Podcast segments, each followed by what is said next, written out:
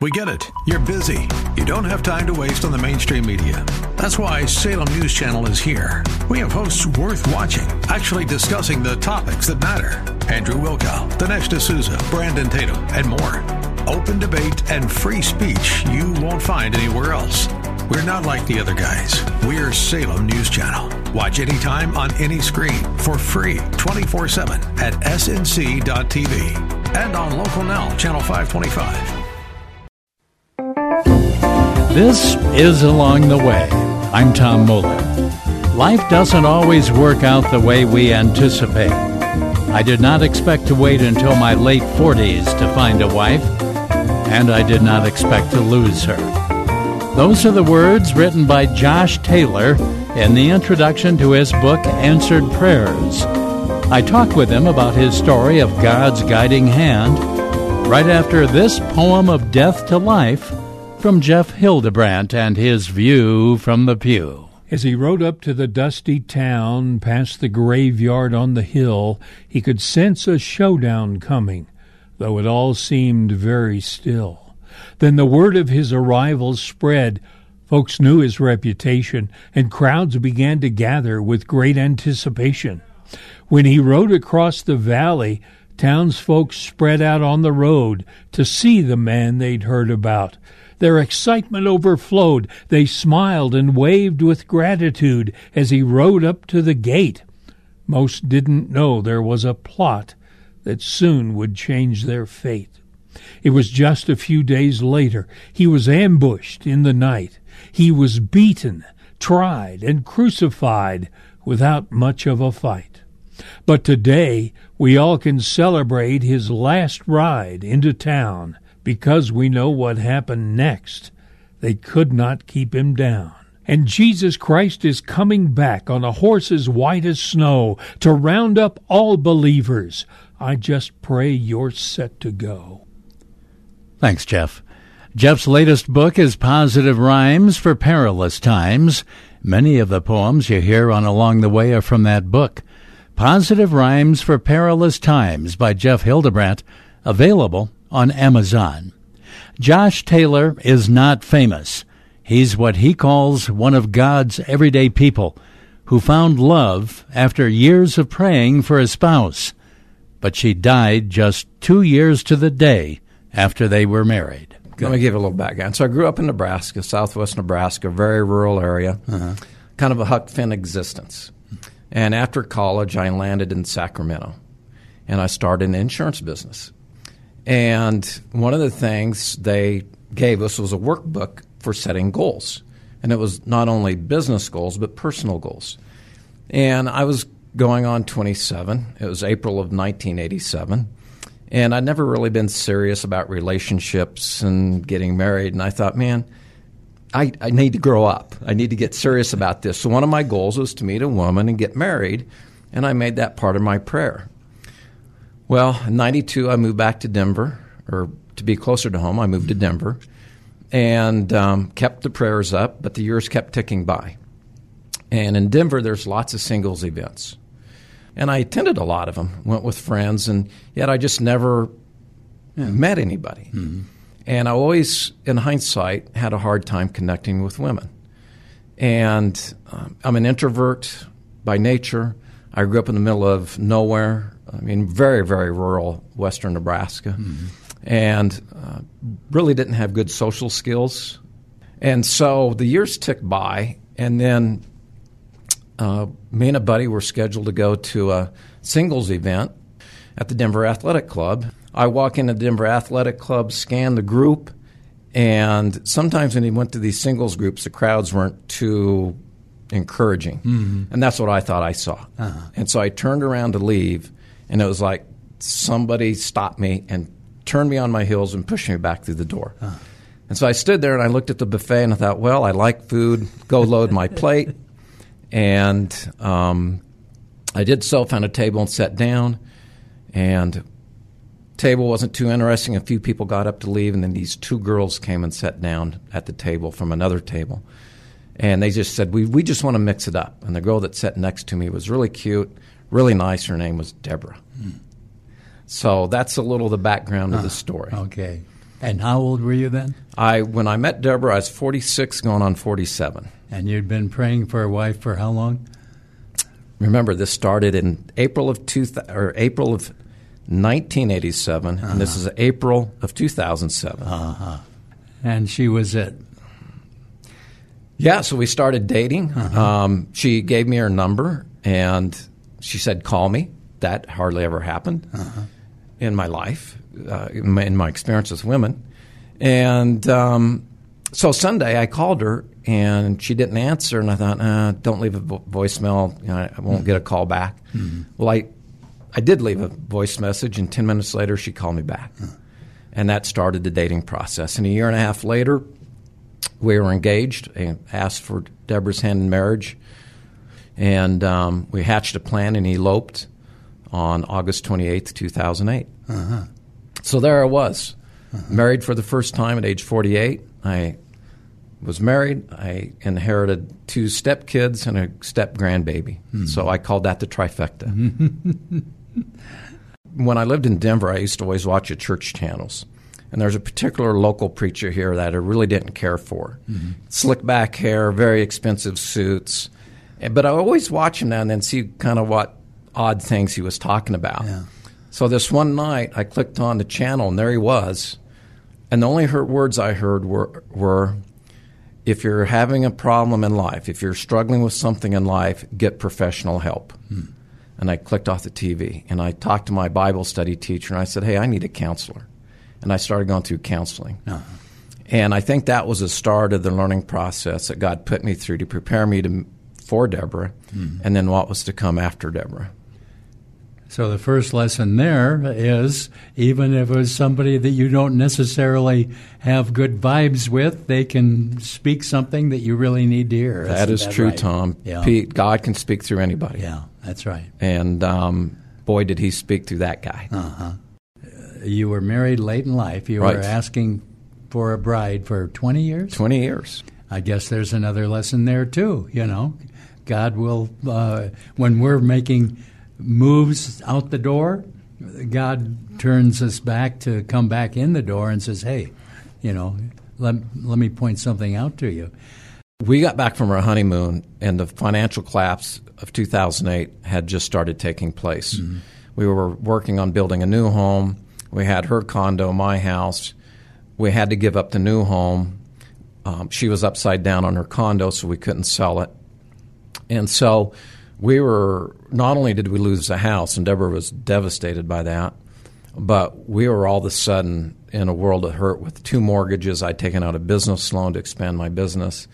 The economy was collapsing. And then to top that off, about five weeks after our honeymoon, we had a big blow up one Sunday after church. I triggered it, mm-hmm. but her her explosiveness and the, and the intensity of it and the, the manner of it really shocked me and scared me. Uh-huh. And we'd been going through counseling before marriage, and we had a counseling session that next week. And I emailed my counselor and I said, "Hey, something happened here. Um, I need you to keep your senses up, but I think you know if it's bipolar or something's wrong." Mm-hmm. Well, I got to counseling, and um, Deborah was already there, and she was then seeing our counselor, Kenna. And then Kenna came out and said, Deborah needs some time with me. And then they invited me in, and I thought I was going to get throttled uh-huh. because of my fault. Uh-huh. But there, Deborah confessed to being suffering from de- severe depression and suicide m- most of her life. And you didn't know that? I didn't. That nobody point. knew that. Wow. Nobody knew that. Not her kids, not her parents, not her any friends. Mm. And Kenna was the first person she ever felt comfortable telling that to. Yeah. Well, that started two years of struggle with medication and not only the mental health issues, but more and more other health issues. Mm-hmm. So there's just a cascade of illnesses that started taking place. And it became very stressful. And I, I was starting to be affected by sure. her illnesses. Sure. And um, by the summer, by July of, of 19, 19 or t- July 2010, I was ready to pull the plug for divorce. I, I, was on the verge of cu- cu- cracking. Mm-hmm. And I had one last session with Kenna uh, shortly before my birthday in July, and before we were going on a trip to California. And I said, you know, I, I don't know why I'm going to stay in this relationship. Give me a reason. And she said, it sounds like you decided. I was like, okay, well, I'm going through. Mm-hmm. The next day, I'm driving home from work, and God got a hold of me in a massive way. I mean, I've never experienced anything like that before. It's like, you know, he sucker punched me upside the head uh-huh. and got control of me. Says, you know, stop. And I recommitted, and I, I told God I, am in 100%. percent mm-hmm. And I knew it was going to be tough, mm-hmm. but I said, I'm in. Mm-hmm. And another third, lesson. Uh, yeah, another lesson. Yeah. yeah. I think it's so important for our audience to know um, that there is there are redemptive lessons through horrible, horrible trauma experiences. Mm-hmm. You know. Yeah. So and it takes some time afterwards to recognize all those lessons. Sure. So sure. it's you know it's 12 years later, mm-hmm. and I'm still learning. Mm-hmm. still learning. Yeah. But one of the first lessons I'd say is that that I learned immediately is God answers prayers in His way and in His time. Mm-hmm. I had been praying constantly for Deborah's healing, physical healing, emotional healing, mental healing, spiritual healing. She had problems in all four areas, and He answered my prayer but he didn't answer it in the way I expected. Uh-huh. He answered my prayer by taking her to heaven and healing her instantly. Mm-hmm. That's not what my prayer was. Yes. My prayer was for healing, but mm-hmm. not not that not healing. That way, yeah. But he answered Deborah's prayer exactly as she wanted. Deborah wrote prayer journals, and I'd see them around once in a while. We were married, and then they'd disappear. After shortly after she died, I found some of them, and it was eye opening. And you could read in her journals her struggles and her pleading with God to take her home, that the difficulty of life was just too much for her. So he answered my prayers not how I expected, but he answered her prayers exactly mm-hmm. how she asked. Mm-hmm. So that was one big le- life lesson. second life lesson is, um, you know, a lot of times when people lose a loved one, they, you know, they ask why. Mm-hmm. They don't understand why. God, why did this have to happen? Why did so and so die? And I can tell you that two days after Deborah's death, I had the answers by reading her prayer journal. I knew. Mm-hmm. It doesn't make it any easier. Yeah. The pain is still there, the loss is still there. All the grief that you go through is the same whether you have the answer or whether you don't have the answer. And the majority of people don't have the answer. And my my ans- my comment to them is you'll have the answer someday. Mm-hmm but even if you have the answer today, the pain will be the same. Mm. You got to go through the healing process. That's just part of life. Mm-hmm. Um, I asked my counselor, Rick, who I was going to, a, a, year or two after Deborah died, why it hurts so much. And he said, Well, he said, you know, when, when you have a, such an intense relationship in such a short period of time, and our our relationship was intensely good when it was good, but when it was bad, it was intensely bad. Mm. So bad, I, I almost cracked myself. But he said, when it's that intense, the loss is that intense. So there's a correlation to the intensity of your relationship and the intensity of the grief mm. after that relationship ends. Yeah. And it's interesting. A buddy I ushered with at church when I lived here in town, he had lost his wife a few years earlier. And one Sunday he said, Hey, he said, look, he said, it could take five years to recover from this. Mm-hmm. And within a week, another lady I knew that used to be in my office building, she saw me at a grocery store and said the same thing. Mm. And I was in the throes of deep pain, and I thought, how could this go for five years? Yeah. I'll never survive. Uh-huh. But you do survive. And did it go for five years? The worst of it went about five years, uh-huh. yeah. Uh-huh. And then, and after that, there were different types of struggles. Sure. And so it, it's um, and it's you're a, talking 12 years now. 12 years now.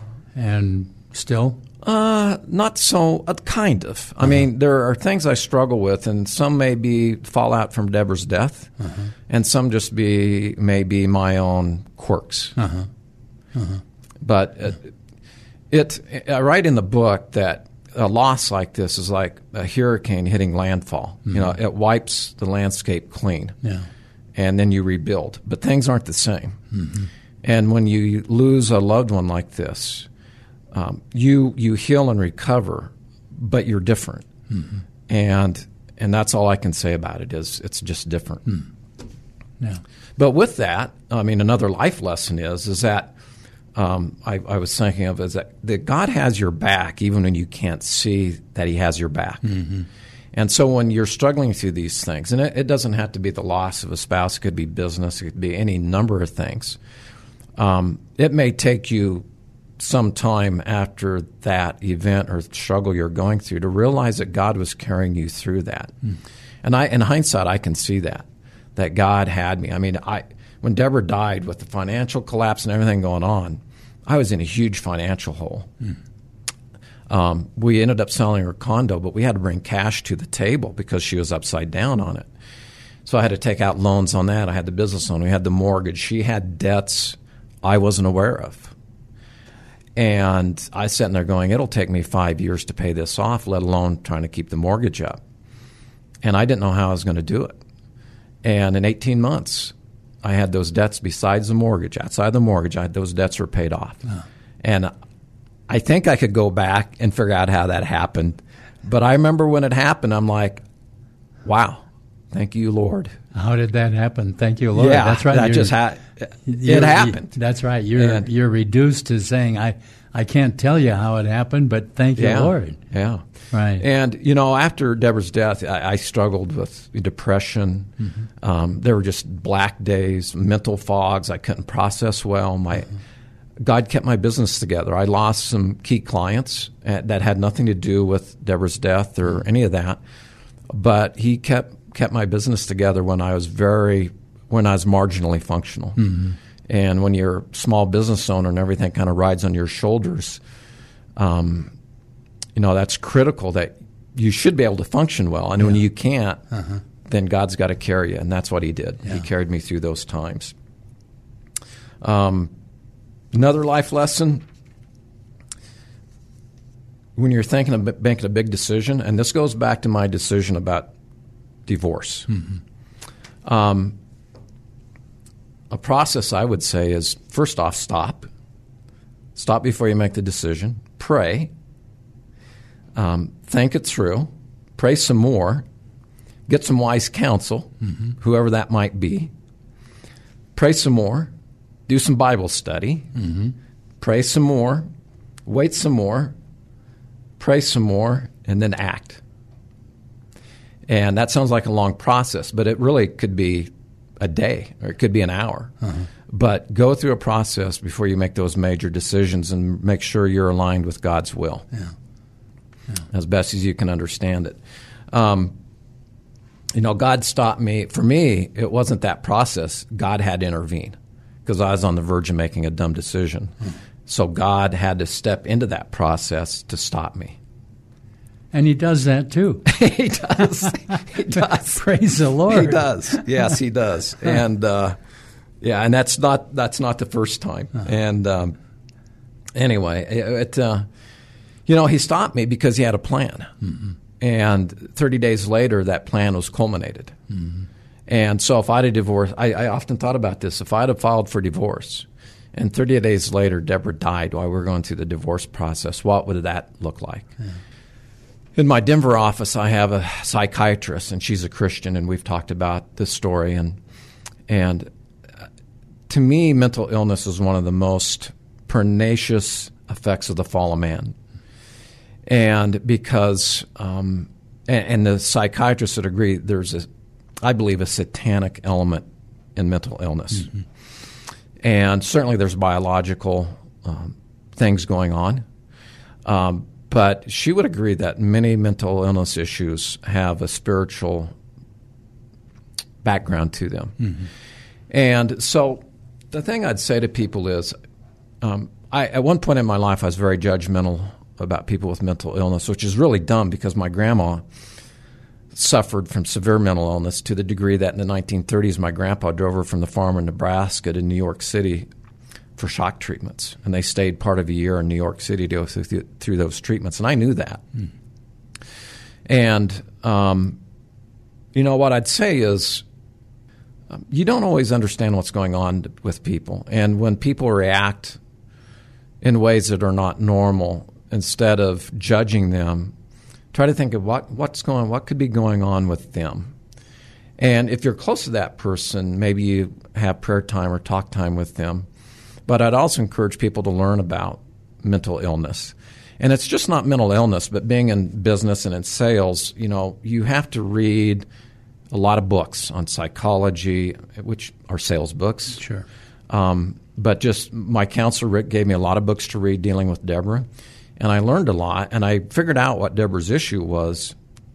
She was originally diagnosed as bipolar, but she wasn't bipolar.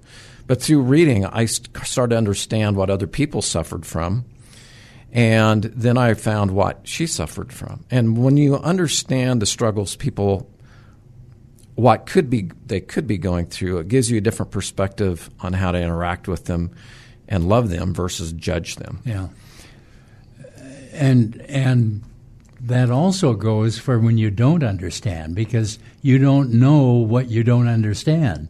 Exactly. And yeah. that's I believe the basis of God saying judge not lest ye be judged. Yeah. Um, because there are often things. I mean, it's great that through your study you came to some conclusions as to what she went through and you understood her uh, better, and so therefore you were less judgmental. But there are those people we don't have a clue what's uh, in the background. It's kind of like a computer with something running in the background you don't even Yeah. know is there.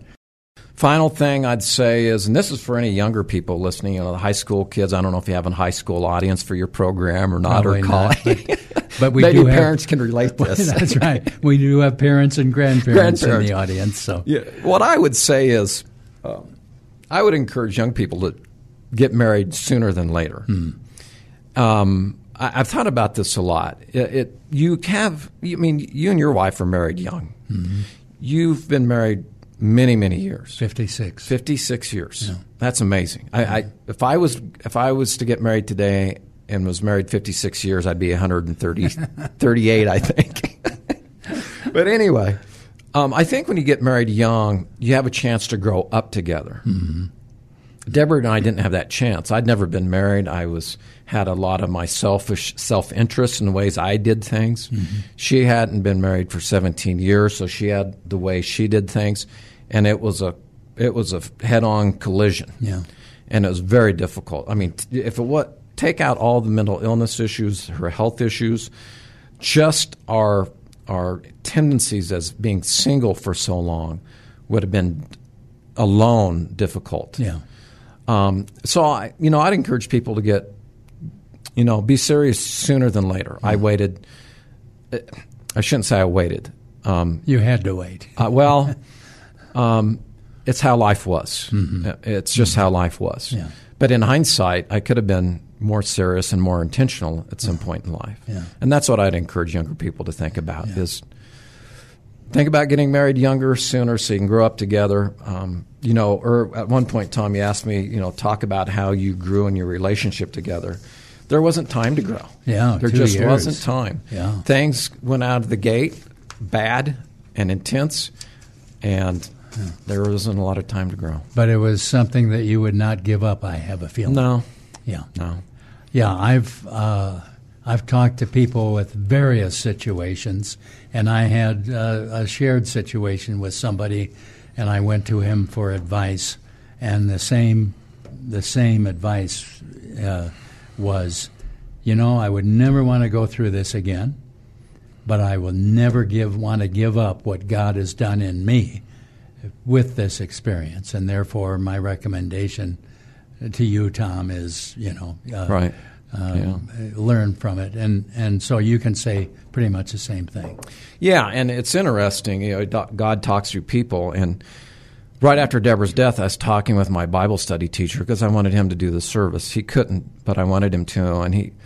He, I had. He was one of the few people I went to to get help because I had some confidential people I needed to get feedback from what was going on.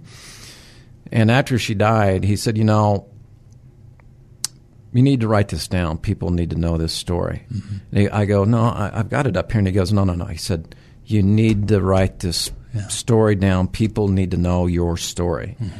And so that's what I did. It wasn't my idea to write the book. Uh-huh. I think God was speaking through Dix to tell me to write through the write the book. And that, that was what I wanted to uh, to close with. I wanted to refer to the book It's Answered Prayers, a story of God's guiding hand, where you present uh, a lot of these lessons that you learned and growth that you learned. And, and I was very, very impressed with the growth that you went through.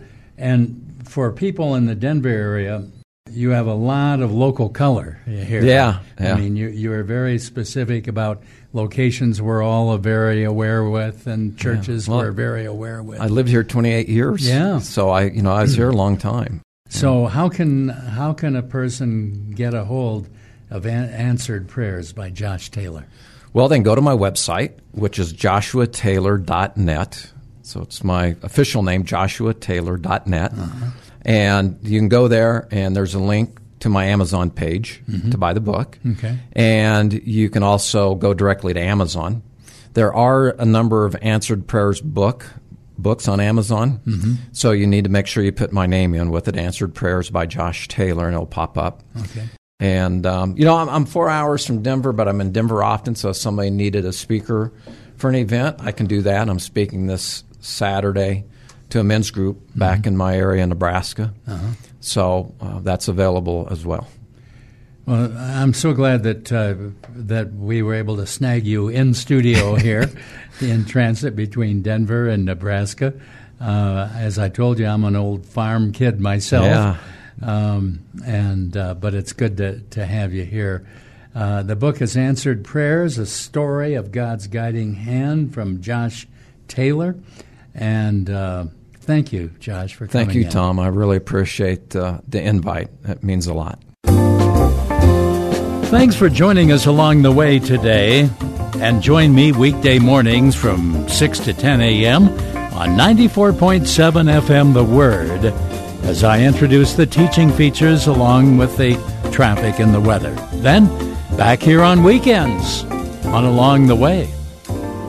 I'll talk to you then.